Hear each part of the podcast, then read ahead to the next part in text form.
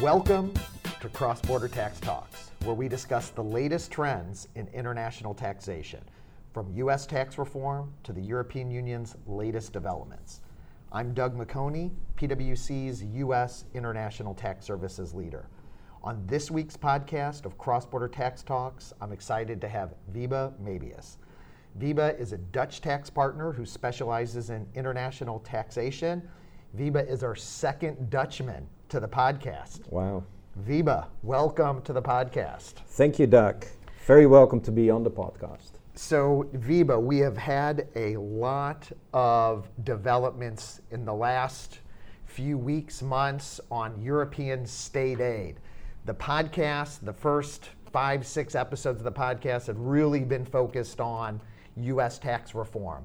Last week, we spoke to one of your former tax partners, Maarten Maaskant, on ATAD, the Anti Tax Avoidance Directive, the MLI, and DAC 6 the European disclosure requirements. Yeah, well, yeah. since that discussion, we've heard that Apple has deposited $13 billion of cash to at least put in escrow its EU state aid potential liability.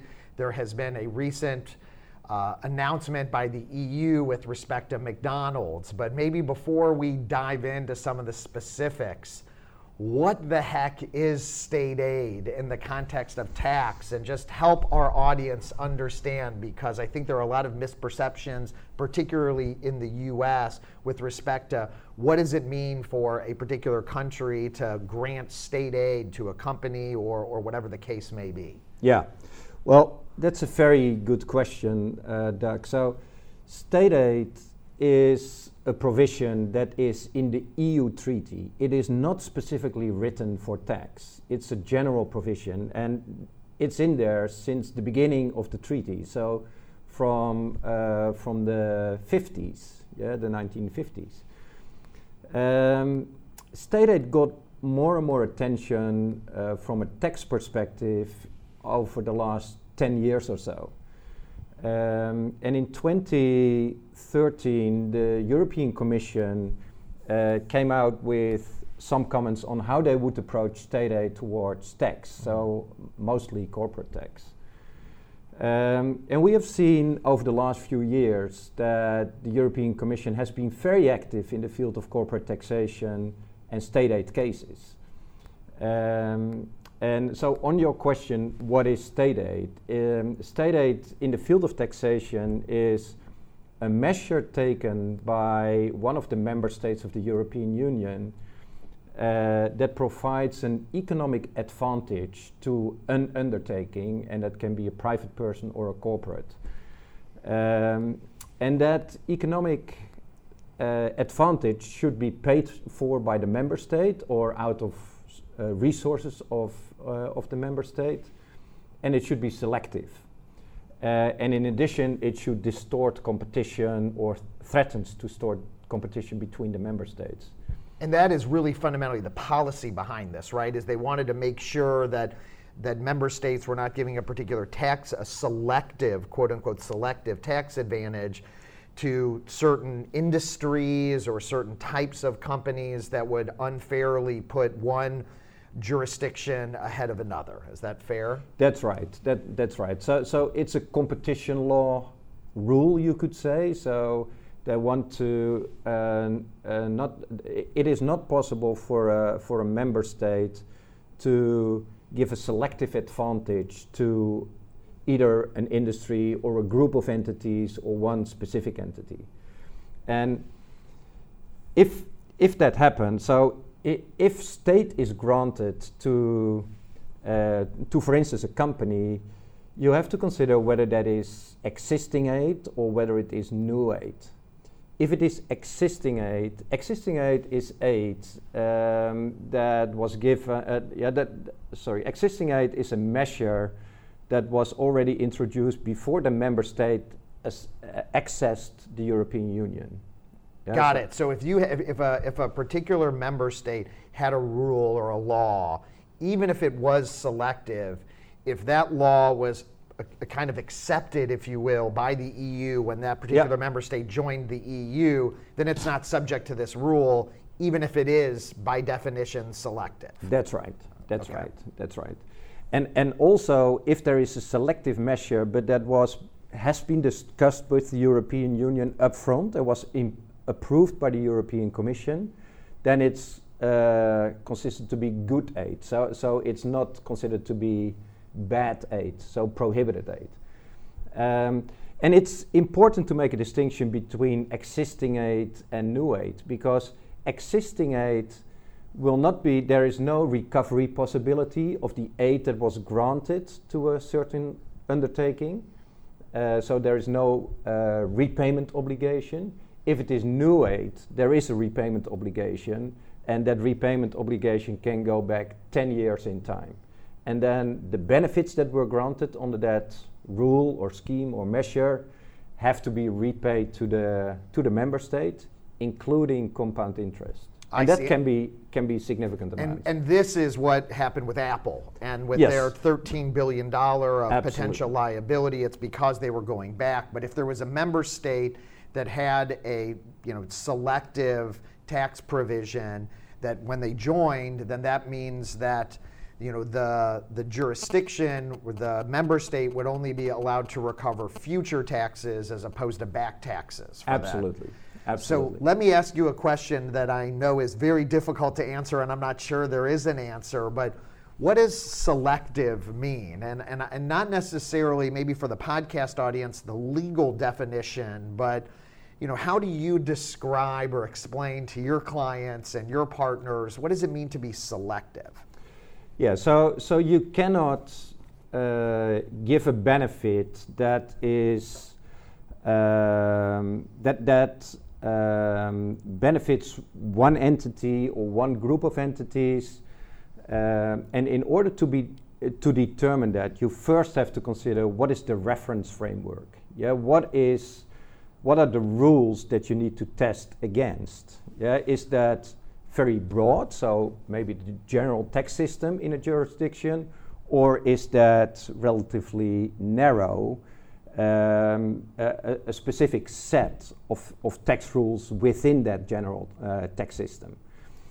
Uh, so first you need to see what is the reference framework, and if you know what the reference framework is, then you have to test that specific measure against the reference framework and see if there are specific benefits granted to certain companies or a specific company or a whole industry.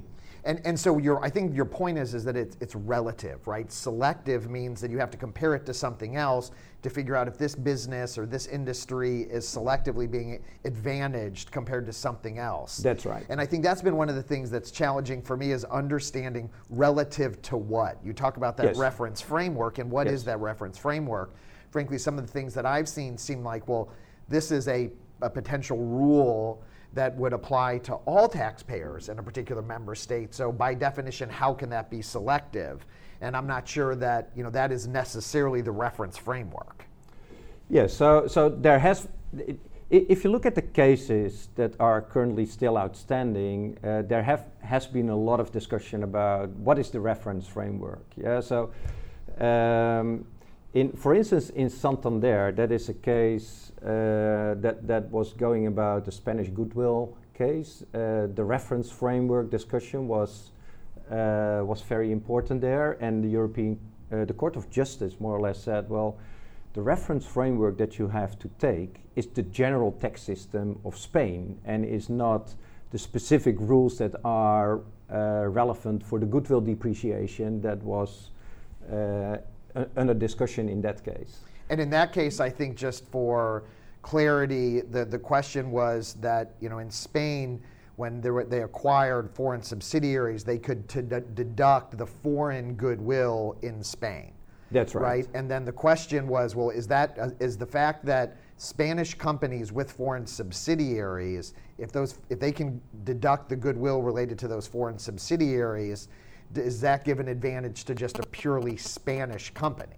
Yes. Because my thought originally, and still learning about this particular area, is well, how can that, if every Spanish company is allowed to be able to deduct foreign goodwill, how by definition is that selective? But then when you set up the reference framework relative to a Spanish company with no foreign subsidiaries, Yeah. then that's where you would get into Yeah. the analysis. Yeah, yeah, yeah. So, so in that Santander, case, uh, the goodwill was depreciable if you bought uh, or if you bought a foreign subsidiary, but if you bought a Spanish subsidiary, the goodwill was not deductible. Okay. Yeah, so, so and, and therefore that is indeed important. Yeah, so So yeah, I, I think that's just something that you know you continue to have to monitor, and we're continuing to wait and see how the How- commission frames that selectivity argument to be able to better understand. And we'll get more into this as far as understanding where do companies potentially or where do taxpayers potentially have exposure.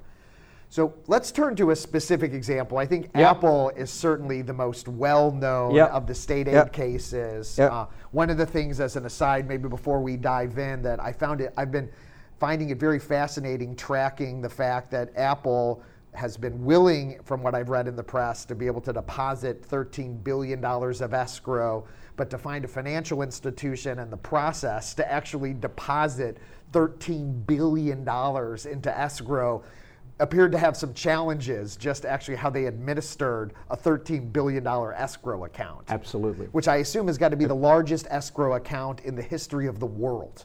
Probably, probably, probably. probably, yeah. Although I'm and it took a while, eh? Right, it's taken months. Yeah, so it, it, it took a while before it actually happened. So it happened recently, and the decision was taken some time ago. So, Right. So, uh, So tell me a little bit about for for the the podcast audience a little bit. You know, what were the facts in Apple, and that was a specific taxpayer, and just talk a little bit about the the hit the background of the Apple state aid decision. Yeah, yeah. So, so the Apple case, well, as you say, is probably the most important, uh, the, the most well-known case, but also because of the amount. Yeah. So, in the Apple case, um, there were two Irish non-resident uh, companies, so incorporated in in Ireland, but non-resident status in Ireland, and they operated two branches in Ireland.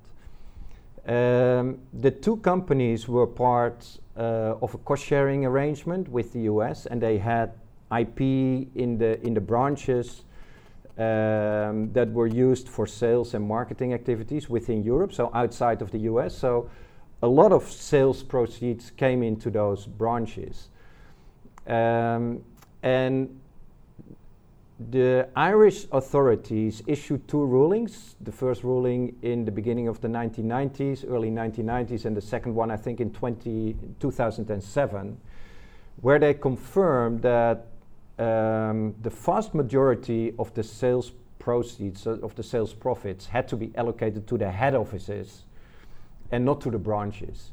And So head to, office the, so to the non-residents. to the non-resident Irish companies uh, that were not taxable in Ireland and were also not taxable elsewhere. Uh, and only a portion, a very limit, uh, relatively small portion, was allocable to the branches and was taxable in Ireland at the level of the branches. And the rationale, presumably, Wiebe, was that the intellectual property that they have been cost sharing under the U.S. cost sharing rules was really at the head office. That's and right. that was what drove the underlying value was this intellectual property and that the the people in the branch in the Irish branch then obviously added some value but the majority of the the, the returns ended up at the head office Yes. which was not subject to tax in Ireland. Yes, a- and, and not only not in Ireland, but, but it was n- nowhere taxed. Yep. Yeah, so, and the European Commission said, well, if I look at the head offices, I do not see any employees there, I do not see any assets there. I, I see a board of directors, but the board of directors only take very limited decisions. So, under our rules, under the, the European transfer pricing rules, we believe that the, uh, the vast majority of the profit should not be allocated to the head offices, but to the branches of those Irish companies, and therefore should be taxable in Ireland.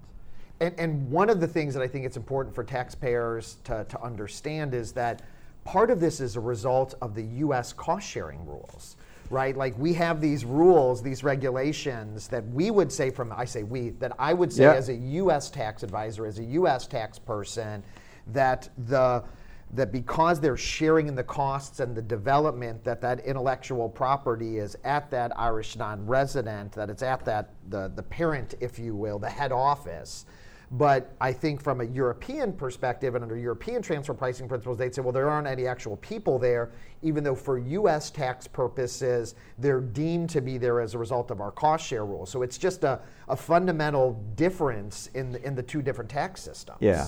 Yeah, no, fu- fully agree, Doug. It, it is a mismatch, you could say, between the way that U- US looks at, say, transfer pricing in, in for, for, for this situation and how the European Union looks at transfer pricing for this situation. Yeah, so um, the European um, Commission said, well, if th- there is no economic justification and no factual justification to allocate all of those profits or mostly all of those profits to the head offices, yeah, because there is no activity there, mm-hmm. yeah, and and and that is significant people functions are relevant under our transfer pricing rules.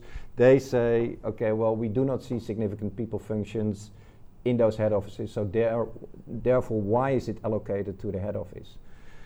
Um, and so, so, what? So what the, the, the commission then determined was that that Ireland, when it granted these rulings to allow a relatively small amount of those overall proceeds to actually be subject to tax in Ireland, yep. had granted Apple state aid in those rulings by not allocating more of the profit to the Irish branch. Yeah, yeah, yeah, yeah.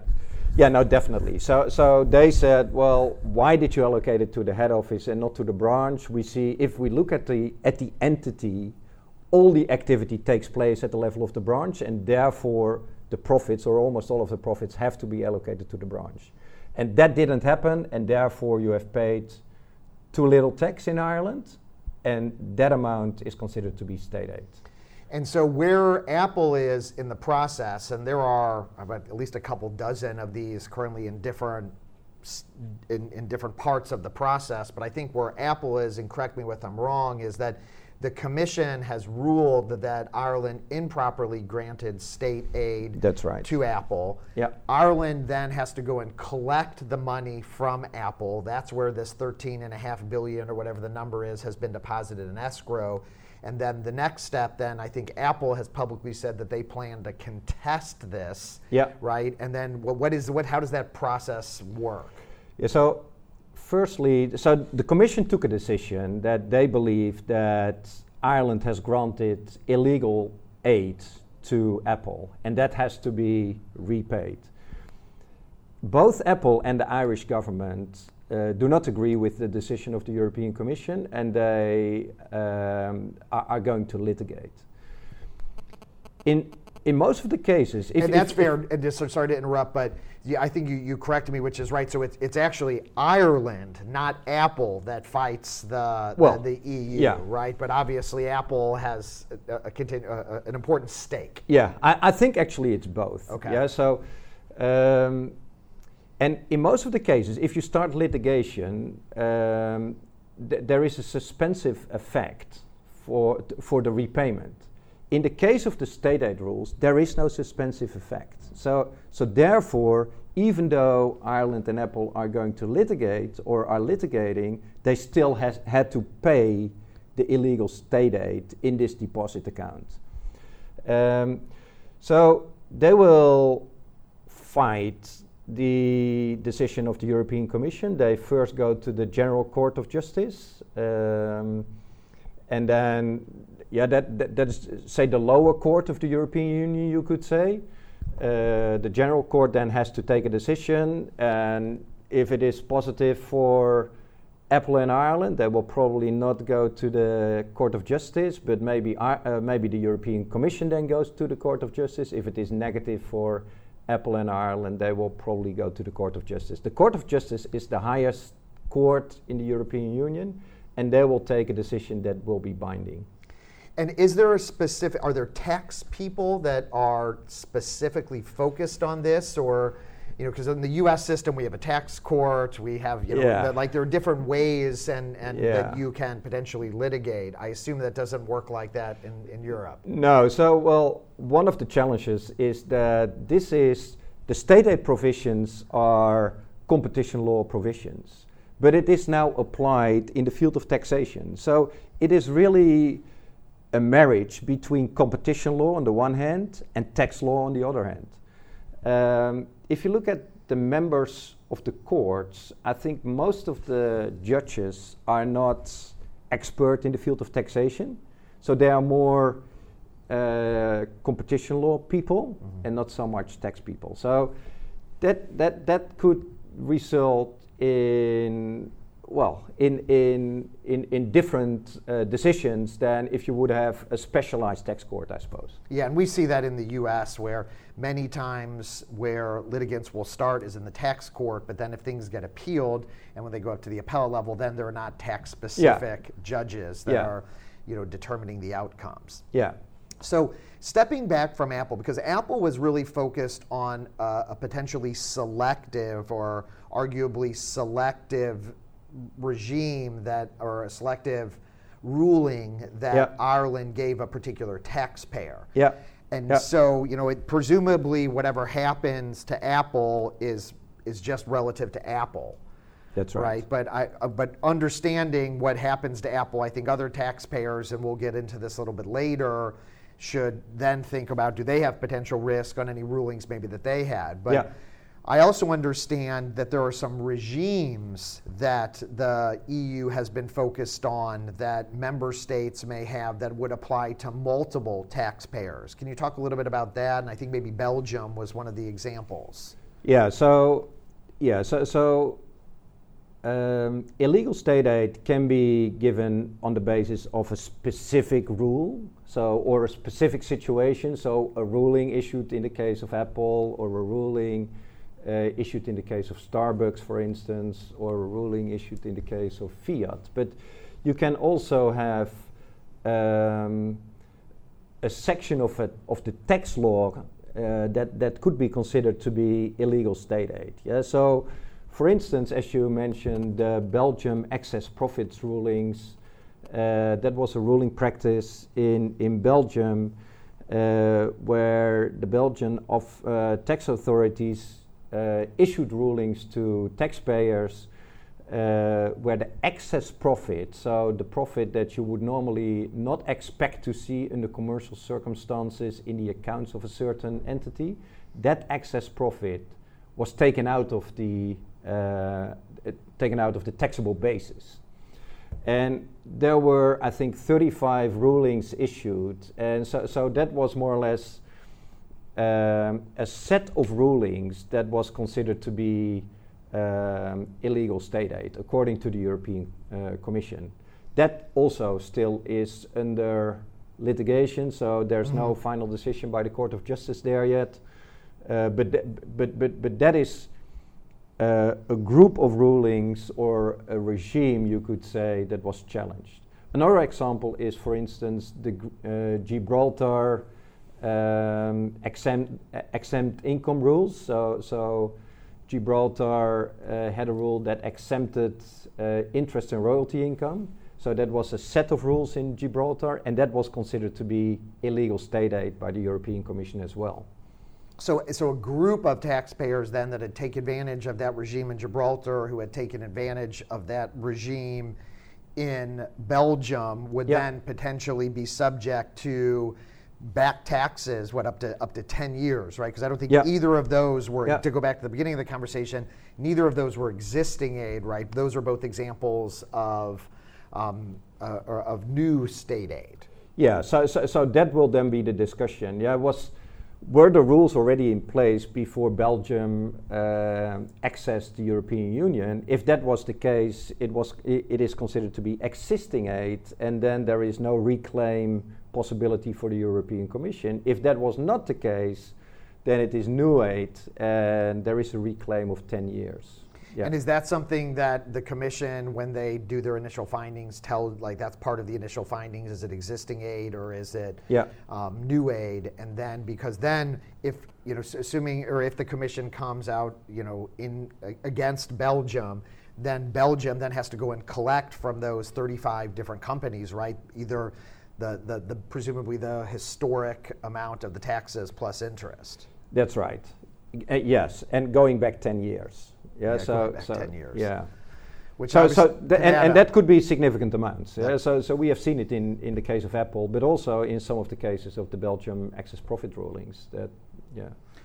So, what do you tell your clients and what do you tell taxpayers? I mean, it's, you know, and particularly as, as a US person, that, you know, a US lawyer, I'm still trying to understand exactly how the process works. And the, it's been fascinating for me and under, learning more about European, you know, competition law, which is really the, yeah. the foundation of this. Yeah.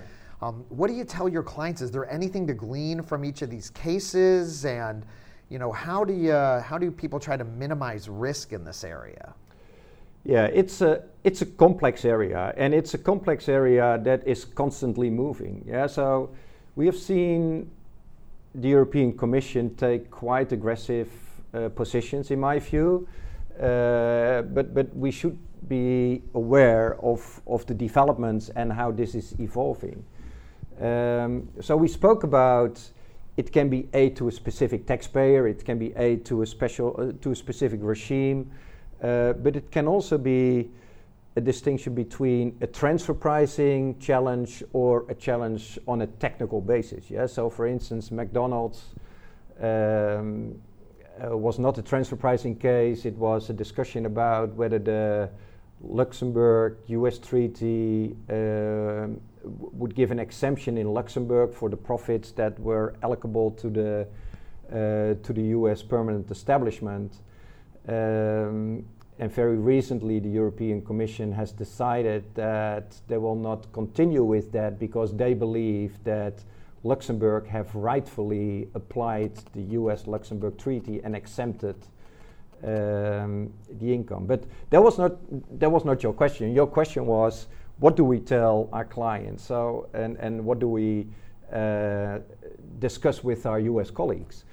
Um, but but well, I think that I mean that that it, you know what you just mentioned is important to to discuss. And you know because there is you can group them kind of into transfer pricing issues which is the apple. You can group them into regimes. Then you can group them into maybe technical issues that are specific yep. to yep. a taxpayer. Yeah but and those are nuanced distinctions right? Because there are lots of different companies that have profits in Ireland and big R&D and there are countless number of US multinationals that have entered into cost share arrangements, you know, where there's using European holding companies or, you know, European principles. And so really kind of understanding those distinctions, I think is one of the first things that we yeah. try to communicate to the clients. Now, what you can glean from some of those decisions, I think, is a lot more challenging. Yes, yes, no, no. So, yeah, so if you look at the transfer pricing challenges. Um, and, and this is more or less uh, a learning curve for, for all of us. Yeah, mm-hmm. so um, a few questions I, I, think are relevant. Yeah, so uh, for instance, um, how good is the transfer pricing analysis? Yeah, was it very robust or was it not very robust? How accurate were the facts and circumstances in, in this situation? Uh, is this how this works in the industry? Yeah, and how rigorous was the assessment by the tax inspector yeah, when, they, when they issued the ruling? And another question is, can you explain this to your children, uh, ch to your children, for instance? Yeah? So can you explain the outcome? Is it logical? Yes or no? And, and that and can be all, particularly those questions that you asked with respect to logic and transfer for pricing can be very challenging because in the U.S. we're following these cost sharing rules, right? Yeah. Which yeah. create this these deemed activities in a legal entity where there may not actually be any activities, but the U.S. regulations tell you that. Yeah. But then you, I can get and understand that Europe and the European tax authorities would say, well, we don't care what the U.S. regulations say. Oh no. There yeah. is this Irish non-resident with nobody in it. Why should there be profits allocated? And so that is just a just fundamentally differences in how different countries tax. You know, create these issues, and it, it's. It, there's not always a way to square those differences. Absolutely, absolutely. It is it is a mismatch, as we said uh, earlier in this discussion, on how the US looks at this and how Europe looks at this. Uh, so, so Europe, Europe applies their transfer pricing rules, and there has been a discussion whether Europe has its own transfer pricing rules for state aid purposes or whether they will uh, apply the OECD transfer pricing rules. But um, so, so those are a few questions for transfer pricing cases. Yeah. Uh, so, is it logical? Yeah. Can you explain the outcome? Have the OECD transfer pricing guidelines been applied? Yes or no? Um, then, if you look at more structural or, or tax law specific um, uh, challenges, then a few questions are relevant also. Yeah, does does the end result appear particularly beneficial? Yes or no? How clear is the application of the law? Is it clear or is it not clear? Is the measure restricted to certain situations, certain entities, or certain industries?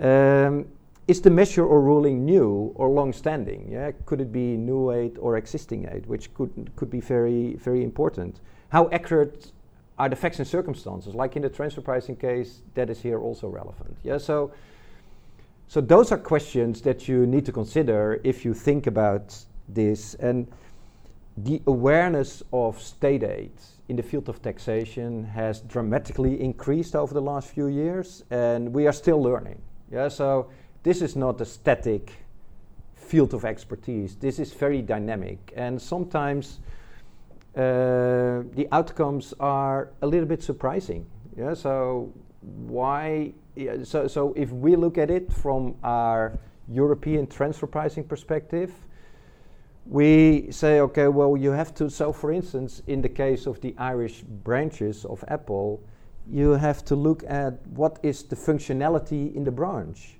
and what is the the risks and assets and people functions in those uh, in the branch? And that needs to be uh, remunerated on an at arm's length basis.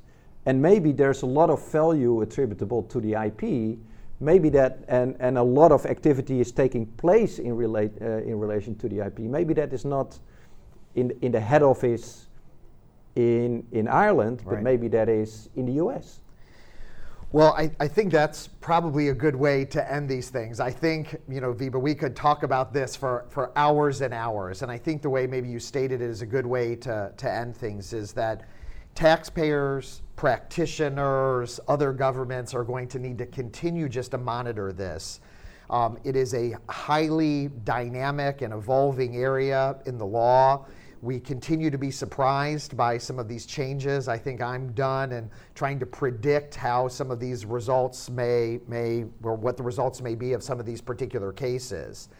And we're just going to continue to need to monitor, and then I think each taxpayer is going to have to understand and assess what their individual risks may be as they learn from, from the Commission what those standards are and we're breaking new ground. The EU is really breaking new ground in defining what these what these standards and what selectivity means, and yeah. each one needs to be done on an individual basis. Yes, yes, and it is it is complex, it is dynamic, and it is not black or white. Yeah, so there's a, there's a quite a big gray area which still needs to be evolved, and and we need to see how it further develops.